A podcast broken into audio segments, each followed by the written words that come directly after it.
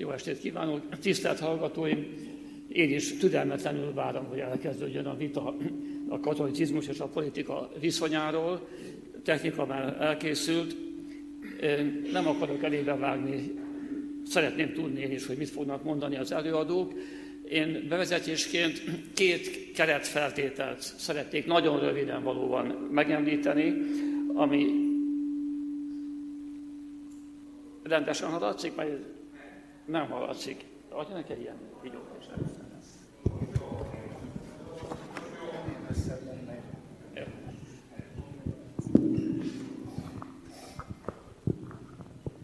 Tehát két, két keretfeltételt amelyik azt a teret kijelöli, amiről itt majd szó lesz. Az egyik, hogy nem régen nyáron volt egy alaptörvény módosítás, amely kimondta, hogy a keresztény Magyarország alkotmányos önazonosságának és keresztény kultúrájának védelme az állam minden szervének kötelessége. Tehát ugye ez azt mondja, hogy a keresztény kultúrának a védelme bevonult az alaptörvénybe, és maga az alkotmányozási folyamat az a szokásos gyorsasággal zajlott, a kormánynak a tervezetében nem volt, benne utolsó pillanatban nyomták be az alkotmányos önazonosság mellé a keresztény kultúrát, hogy milyen motivumból, arról egy keveset mond magának az alaptörvény módosításnak az indokolása, amelyik azt mondja, hogy Európában jelenleg olyan folyamatok zajlanak, amelyek eredményeképpen Európa hagyományos kulturális arculata átalakulhat. A keresztény kultúra olyan egyetemes érték, amelynek megőrzése kiemelten fontos. Többet tudunk meg a motivumokról, hogyha kezünkbe veszük a szintén hivatalosnak számító magyarázatot Rétvári Bencétől, aki az új ember katolikus heti labba írt erről egy cikket, illetőleg ezt a magyar Kudil is lehozta, ő azt mondja, hogy Európában évtizedek óta értékvesztés és identitáskeresés látunk zajlani, és most óriási új veszély a multikulturális társadalom fenyeget, a kevert képességű társadalom, amely ránk rúgta az ajtót 2015-ben, amely itt van Európában, és ha nem vigyázunk, Európa teljes mértékben nem keresztény kultúrájú, hanem multikulturális, kevert népességű, kevert társadalmú kontinens lesz, ami csak, mindjárt tudjuk, egy átmenet, egy katalizátor időszak, amely a későbbiekben utána muzulmán kultúra és muzulmán civilizáció lesz, amelyik uralja majd Európát. Ezért van szükség visszatérni az alapokhoz és védeni az alkotmányban is a keresztény kultúrát Európában. Ugye ez az egyik motivum, teljesen nyilvánvaló, hogy az utóbbi évek nagyon sikeres belpolitikai narratíváját viszi tovább, a migráns veszélyt és az attól való védelmet, és a másik nyilván kézenfekvő, az pedig, hogy Orbán Viktor a miniszterelnöki expozéjában keresztény demokráciaként minősítette a, a rendszert, és ugye azt mondta, hogy Magyarország megteremtette már a 21. századi keresztény demokráciát, amelyik garantálja az ember méltóságát, szabadságát és biztonságát, megvédi a férfi és nő egyenjogúságát, a hagyományos családmodellt, féken tartja az antiszemitizmust, megvédi a keresztény kultúrát, és esélyt ad a nemzet felemelkedésére és gyarapodására. Hát ugye ez a két indokolást olvashatjuk, és elfogadott napirendre is lehetne térni, ebben nincs különösebb újdonság, hogyha ez nem az alkotmány szövegében van, aminek azért mégis kell, hogy legyen valamilyen következménye. A legfontosabb, hogy nagyon gyorsan sietek tisztázni a keresztény kultúra fogalmát, tehát a keresztény kultúra nem a keresztény vallásra vonatkozik, ahogy a Rétvári Bence írja, ez nem hitbéli, hanem civilizációs kérdés, és Orbán Viktor meg azt mondta, hogy a kormánynak nincsen kompetenciája pokol meg élő dolgokról, hanem neki ugye politikai kompetenciája van. A, ez egy olyan fontos tisztánlás, én úgy látom, hogy maga a katolikus egyház is ezt tudomásul vette, és az ügyet azzal, hogy leközölte a cikket, adakta tette, és ezzel nem foglalkozik, ő a hittel akar foglalkozni. Azonban fel kell vetni a kérdést, hogy mi is a keresztény kultúra, amit most az alaptörvény véd.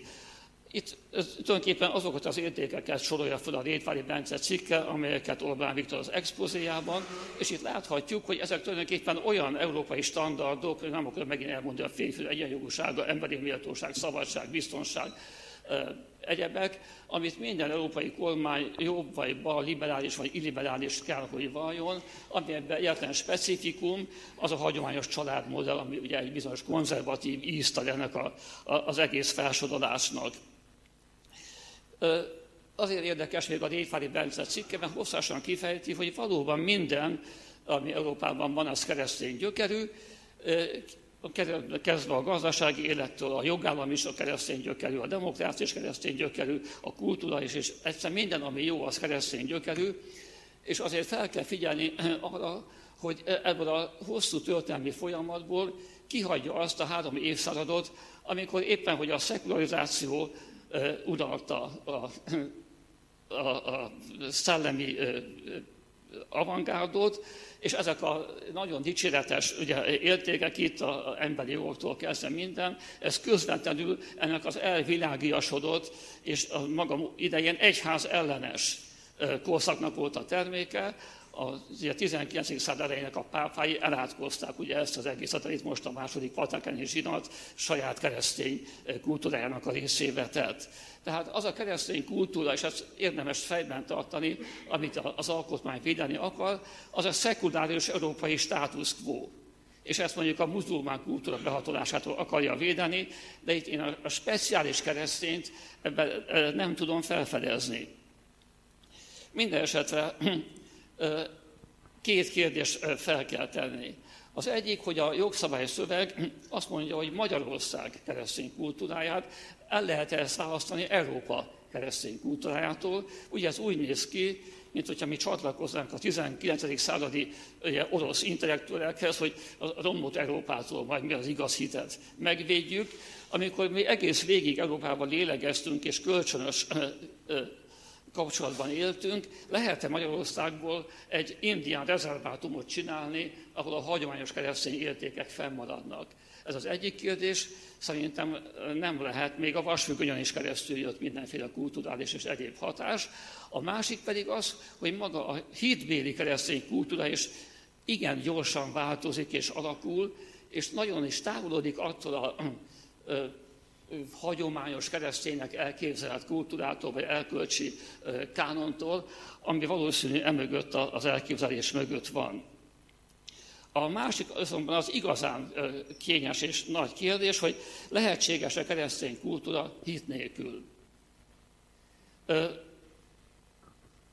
Király Miklós tanár úr írt erről Sonda Balázs, bocsánat, egy, egy, egy szép cikket, ami ugye elmondja, hogy hát az egész európai késő antikvitás, aztán a középkor, ugye az a hitnek a fájából nőtt ki, és ennek a gyümölcseit évezzük ma. Azonban ezek a gyümölcsök messze hullottak a fától, és úgy néz ki, hogy most már csak a gyümölcsöknek a száraz héját, vagy pedig a látszatát fogjuk védeni. Tehát nagyon messze kerül a keresztény hittől azok, azok a, a, az értékek és gyümölcsök, amiket most itt védeni akarunk. Az jutott eszembe, hogy olyan ugye a, a keresztény hit nélküli keresztény kultúra, mint a zsidók nélküli antiszemitizmus, vagy a migráns nélküli migráns veszély. Tehát hol van itt igazán a magja ennek a, a dolognak? Mitől keresztény ez a kultúra? Na, ha megnézzük, akkor azt kéne nézni, hogy a keresztényeknek ebben a hagyományos és szekularizált világban, aminek a védelmére itt a alaptörvény felesküszik, milyen szerepe van. És akkor azt fogjuk látni, hogy valóban nagyon csekély. Én próbáltam a statisztikákat keresni, hogy mi a vallás szerepe a mai magyar társadalomban. Ugye vannak KSH felvételek 11-es, meg 10 évvel korábbi, ami a hívők számának a csökkenését mutatja hogy igazából mennyi hívő van, aztán a plébániák tudják, de ezt ugye a vatikáni évkönyvekben elrejtve lehet nem hozzáférhető közönséges laikusoknak. Viszont a Pew Research Center azt csinált tavaly egy, egy fölmérést, ami nagyon tanulságos, és a legelső tanulság az, hogy minden statisztikával rendkívül óvatosan kell bánni. Ugye, mert annyi irányból lehet mérni, hogy vajon a vallás hogy van jelen egy társadalomban. Ugye van ez a bizonyos klasszikus hármas, a believing, belonging és behaving, ugye, hogy hiszek-e, tartozom-e valamilyen vallási közösséghez, és gyakorlok-e valami, viselkedek-e vallásos módon. És egészen furcsa dolgok jönnek ilyenkor ki, mert ez a kutatás, az, ugye ez Kelet-Európát és Közép-Európát vizsgálta, tehát tulajdonképpen a két legnagyobb vallást, a katolikus és a pravoszláv vallást hasonlította össze, és arra ment ki, hogy Magyarországon 56% mondja, hogy katolikus. Ugye ez a belonging, ehhez tartozom. Ezek közül a negyed része nem hisz Istenben. A 12%-a pedig azt mondja, hogy ő neki van hite, a többi azt mondja, hát ilyen családi dolog, az apám kis gazda volt, meg katolikus, hát akkor miért ne legyek, de igazából mi a tartalma, és a magatartás pedig szintén külsődleges dolgokból próbálják mérni, hogy imádkozik-e naponta, vagy hetente, vagy megy legalább hetente egyszer templomban. Tehát ezek ugye olyan megbízhatatlan dolgok, hogy nagyon homályos képet adnak. Azonban a kérdés emögött az, hogyha van egy társadalom, amiben mondjuk ilyen kevés igazi keresztény van, hogyha ezt ugye próbáljuk, akkor mondhatjuk azt, ugye, hogy ennek az országnak keresztény kultúrája van. Lehet-e azonosítani azt a hosszú-hosszú történelmi örökséget, ami ugye átment, a, a, ahogy mondtam, éppen a vallástalanságnak a, a korszakain is, és itt termette ezeket a bizonyos gyümölcsöket. Lehet-e azonosítani a kereszténységgel? Ez a 1990-es éveknek volt a, a divatos kérdése, amikor talán jogászok emlékeznek, hogy egész Európában mentek ezek a feszület, feszület az osztályteremben című ugye, perek, a crucifix úrtájlek, amikor az volt a kérdés, hogy állami iskolában ki lehetett tenni a keresztet vagy a feszületet. És a Német Alkotmánybíróság volt az, amelyik nagyon szépen kifejtette, hogy nem lehet azzal védekezni a bajor kormánynak, hogy ez nem vallási szimbólum, hanem a, ugye az ármenden is a kultúrnak, a nyugati kultúrának a, a jele. Mert az alkotmánybíróság azt mondta, hogy a kereszt a keresztény vallásokban annyira lényegi, annyira központja, azon múlik, az a miszterium az egésznek. Azt nem lehet profanizálni azzal, hogy na, odaadjuk a fauszti kultúrának, aztán azt jelezzük vele. Tehát ez volt akkor a, a, az álláspont, és most én fordítva is fölteszem a kérdést, nem mondhatná ezt most egy igazi katolikus, hogy ne éljenek vissza az én keresztemben, ne rakják ki az országházzal, vagy pedig ne használják sok mindenre, ne instrumentalizálják, mert akkor ugye én mit csinálok, nem fog nyilván perelni. De hát azt nyugodtan mondhatom, hogy mondjuk erre a fajta attitűdre, amelyik ennyire messze van az én hitemtől, azt fogom mondani, hogy rátok az új szövetségnek egyetlen egy mondata vonatkozik.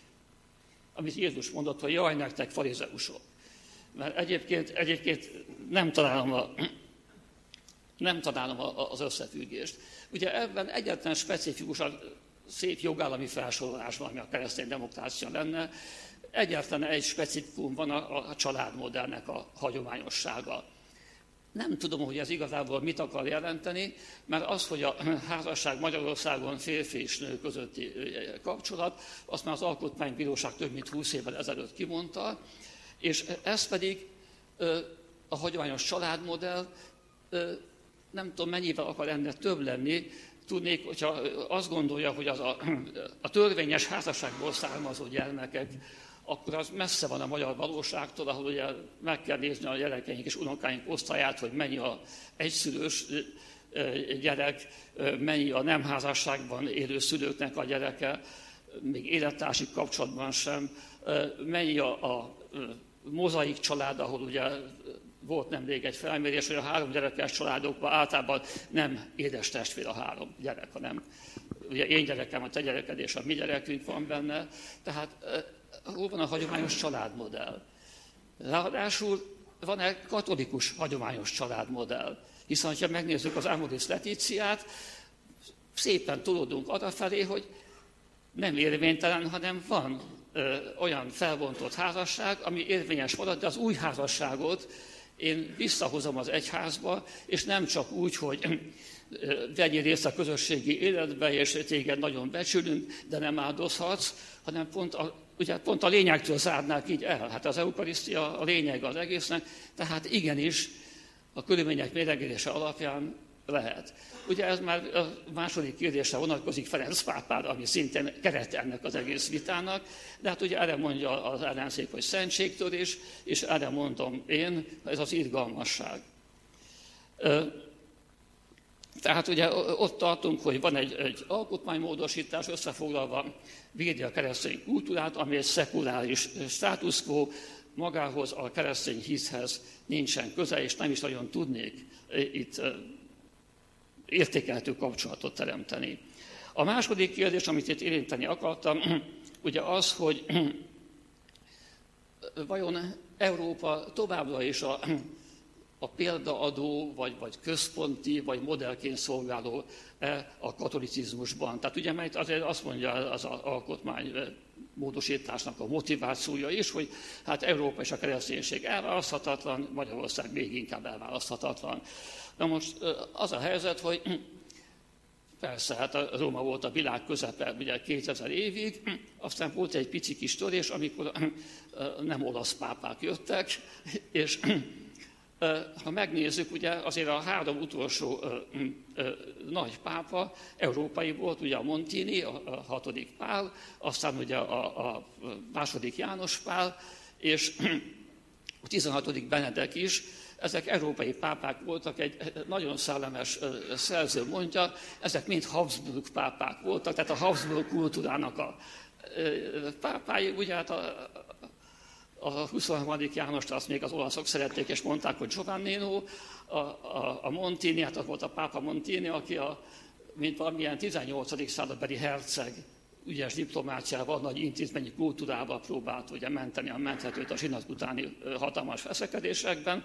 Aztán jött ugye a, a, a pápa Polakko, akit soha nem neveztek másként a lengyel pápa, aki a maga hihetetlen karizmájával föllépett a szekuláris világnak a színpadára, ugye, és utazta a világot, megcsókolta a, földet, és hihetetlen erőt adott a katolikusoknak, akik azt gondolták, hogy ez az evangelizáció, ő most, most ugye föltámasztja mindenkiben a hitet, és, és egy, egy diadalmas egyház képét sugározta hosszú időn keresztül a, a katolikusoknak, ami mögött azonban nagyon nagy bajok voltak, amik nem kerültek nem kerültek felszínre. Én mondtam, hogy a statisztikákat nem csak nálunk, például a hívők számának a fogyása, de hát a klérusnak a fogyása is, ugye a paphiány, ami, ami most már ugye tragikus életeket öltött, és ugye ezek után jött a Benedek pápa, akiben nem volt meg sem ez a, a karizma, sem pedig a kellő erély, hogy parancsolni tudott volna a kúriával, és pontosan az ő idejében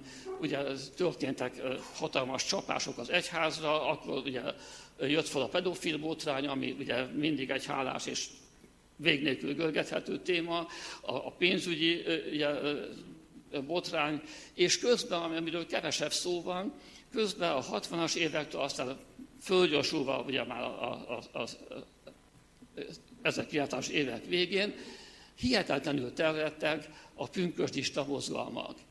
Ez, ez nem szokás nálunk tudni, mert Európát ez kevésbé érinti, de hogyha ha megnézzük, ugye, hogy ez a, úgy hívják, hogy emocionális kereszténység, ugye a Szentlélek pünkösdi megjelenésére alapozza, tehát ugye itt ezeket a, a közösségekben Szentéleket hatására ugye glossonália, tehát ugye nyelveken beszélnek, gyógyítanak, ördögöt űznek, és ezek a, a közösségek, ezek hihetetlen vitalitással szaporodnak. Ma ugye van 340 millió protestáns, 1 milliárd 100, igen, 1,1 milliárd katolikus, és 5,5 tehát fele annyi már ezeknek a pünköcsista közösségeknek a tagjának száma, több, mint a hagyományos protestáns, és jön fölfelé, jön fölfelé, megy át óriási tömegben a egykor nagyon ígéretes afrikai katolicizmus, mindenki meg van keresztelve a szubszaharában, csak éppen nem keresztény, hanem ezekben a közösségekben él, és így ömlenek át Dél-Amerikában is.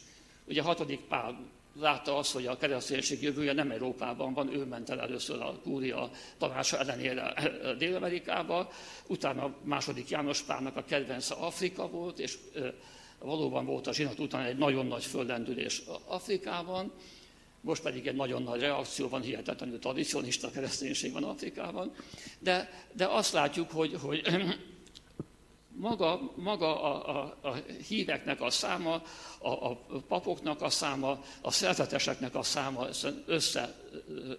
összeomlott, és akkor, akkor mit lehet kezdeni ezzel a, a, a válsággal?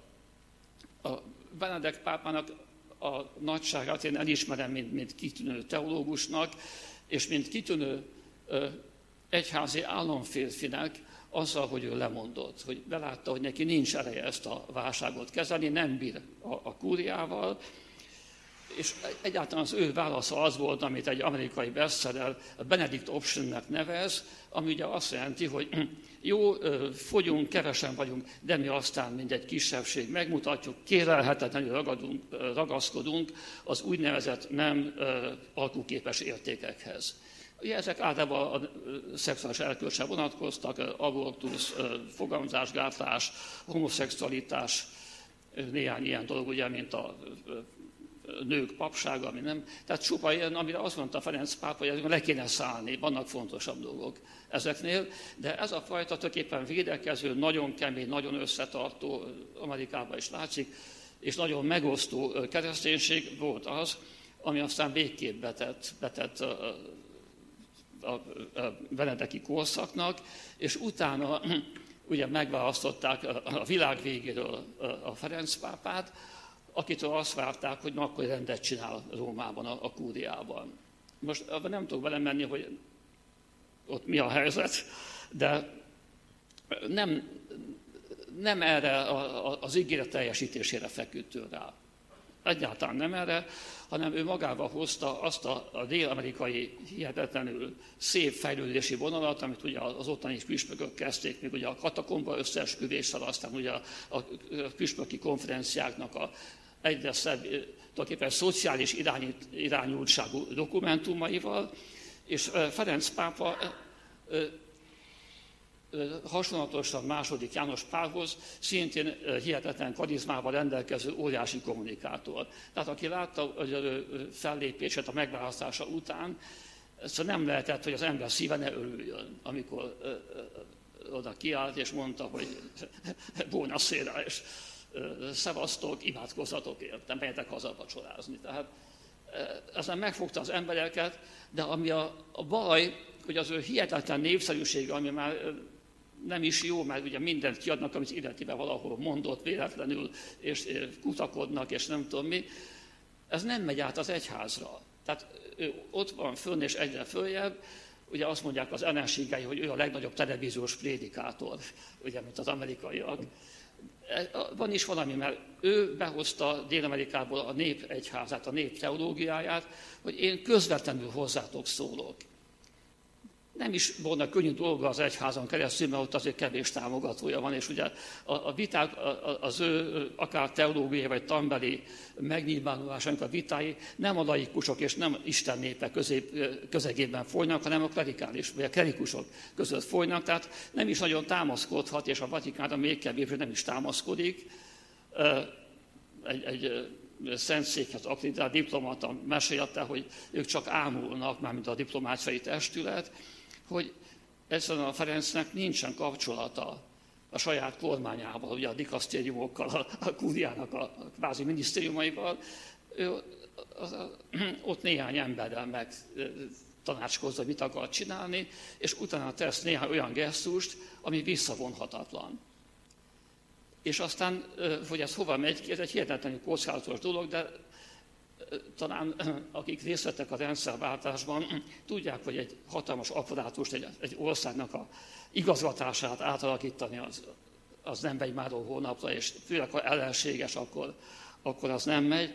De ezek a dolgok, hogy ő most a néphez szól, és azt mondja, kifejezetten antiklerikális módon, hogy az Isten népében nincsen két réteg, nincsen elit, és nincsenek a közösséges laikusok, mindenki ti vagytok, és mindenkinek van ugye, kötelessége, ő szintén behozta ugye, az izgalmasságot szembe az addigi igazából Rómát jellemző, nem azt mondom, hogy római jogász, de ugye Szent Ágostontól parancsok, bűnök és fegyelem, behozta az izgalmasságot, a lazaságot, amit ugye sokan árulásnak védik, vagy akkor most itt minden össze fog omlani, hogyha megszűnik ez a rend.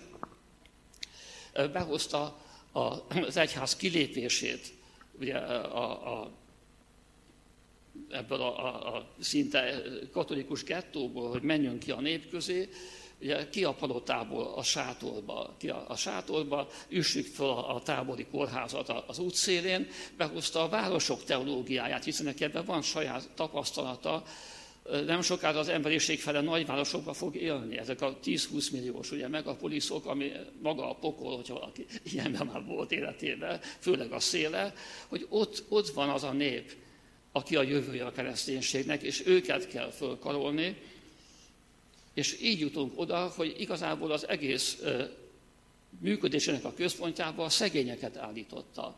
Ez egy óriási dolog. Ugye, a, a, akik eddig mindig a periférián voltak, földrajzi értelemben, szellemi értelemben behozta a központba. Ennél nagyobb változás, az olyan nagy változás, ami a zsinatnak a megtérése volt annak idején, ha szabad ezt használni, ugye, hogy megtértek a püspökök végre. Hát akkor most a szegénységnek ez a, a, a, ahogy ő mondja az Evangelii Gaudiumban, hogy ez teológiai kategória, ez nem evangéliumi jó tanács, hogy a szegényeket, ez alapvető parancs.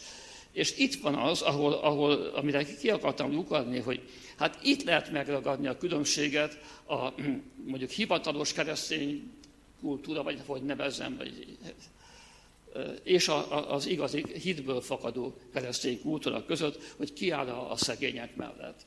Mert a Ferenc pápának a legelső gesztusa az volt, hogy elment Lampedusa szigetére, ugye a remény kikötője volt a migránsoknak, aztán elment a Lesbosra is, és össze szembe került Trump a, a mexikói kerítés miatt, de ő nem akarja megoldani, mert nem is tudhatja a, a világon mindenhol jelentkező migránsválságot, de azt akarja megmutatni, hogy hogy kell ezekre gondolni, és hogy kell ezekkel bánni.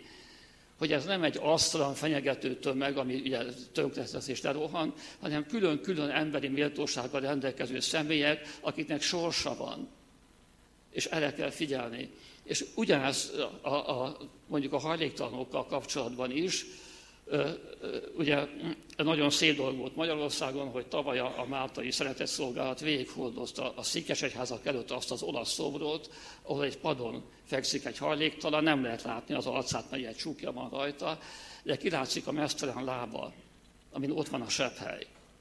Tehát ugye ez a Ferenc pápának az üzenete, és hogy ez milyen iszonyú távol eshet attól, ami ez a, a hivatalos keresztény, nem akkor keresztény demokráciát mondani, mert akkor magára veszi egy párt.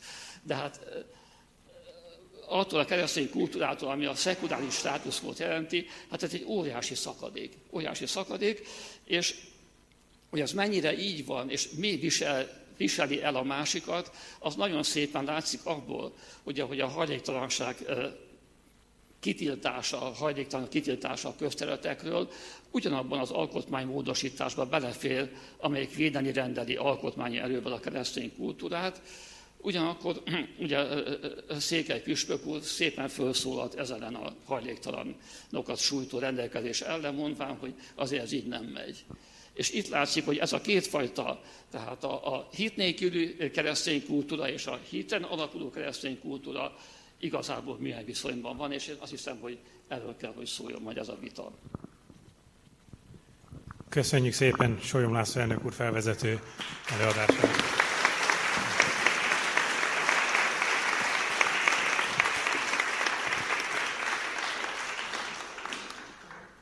Mai alkalommal is, mint minden eseményünkön, két szakértőt kértünk föl, hogy ossza meg velünk gondolatait. Ugye a mai témánk politika és katolicizmus. Egyikük Botos Máté történész, a jobb oldalon, másikuk Török Csaba teológus balkézre felőlem. A, annyit még a technikai kérdésekhez, hogy mivel sokan vagyunk a teremben, a kérdéseket írásban gyűjtjük, és egy kolléga ott áll, egy nyújtja is a kezét, hogyha intenek neki, akkor egy kis cetlit oda visz önökhöz, és utána kihozza nekünk a, a kérdéseket.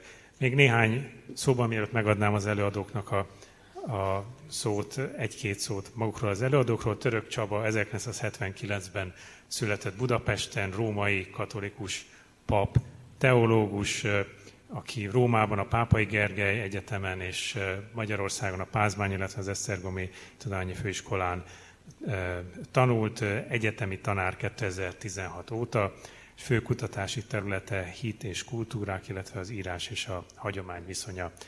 Botos Máté történész, 1968-ban született, nős, öt gyermek apja,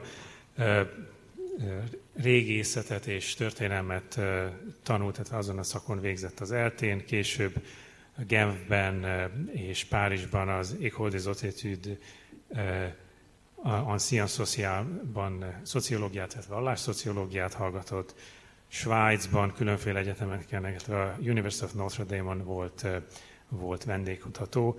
Korábban hat éven keresztül a Pázmány Bölcsészet és Társadalomtudományi Kar dékánya, kutatási területe többek között a vallás és a politika viszonya.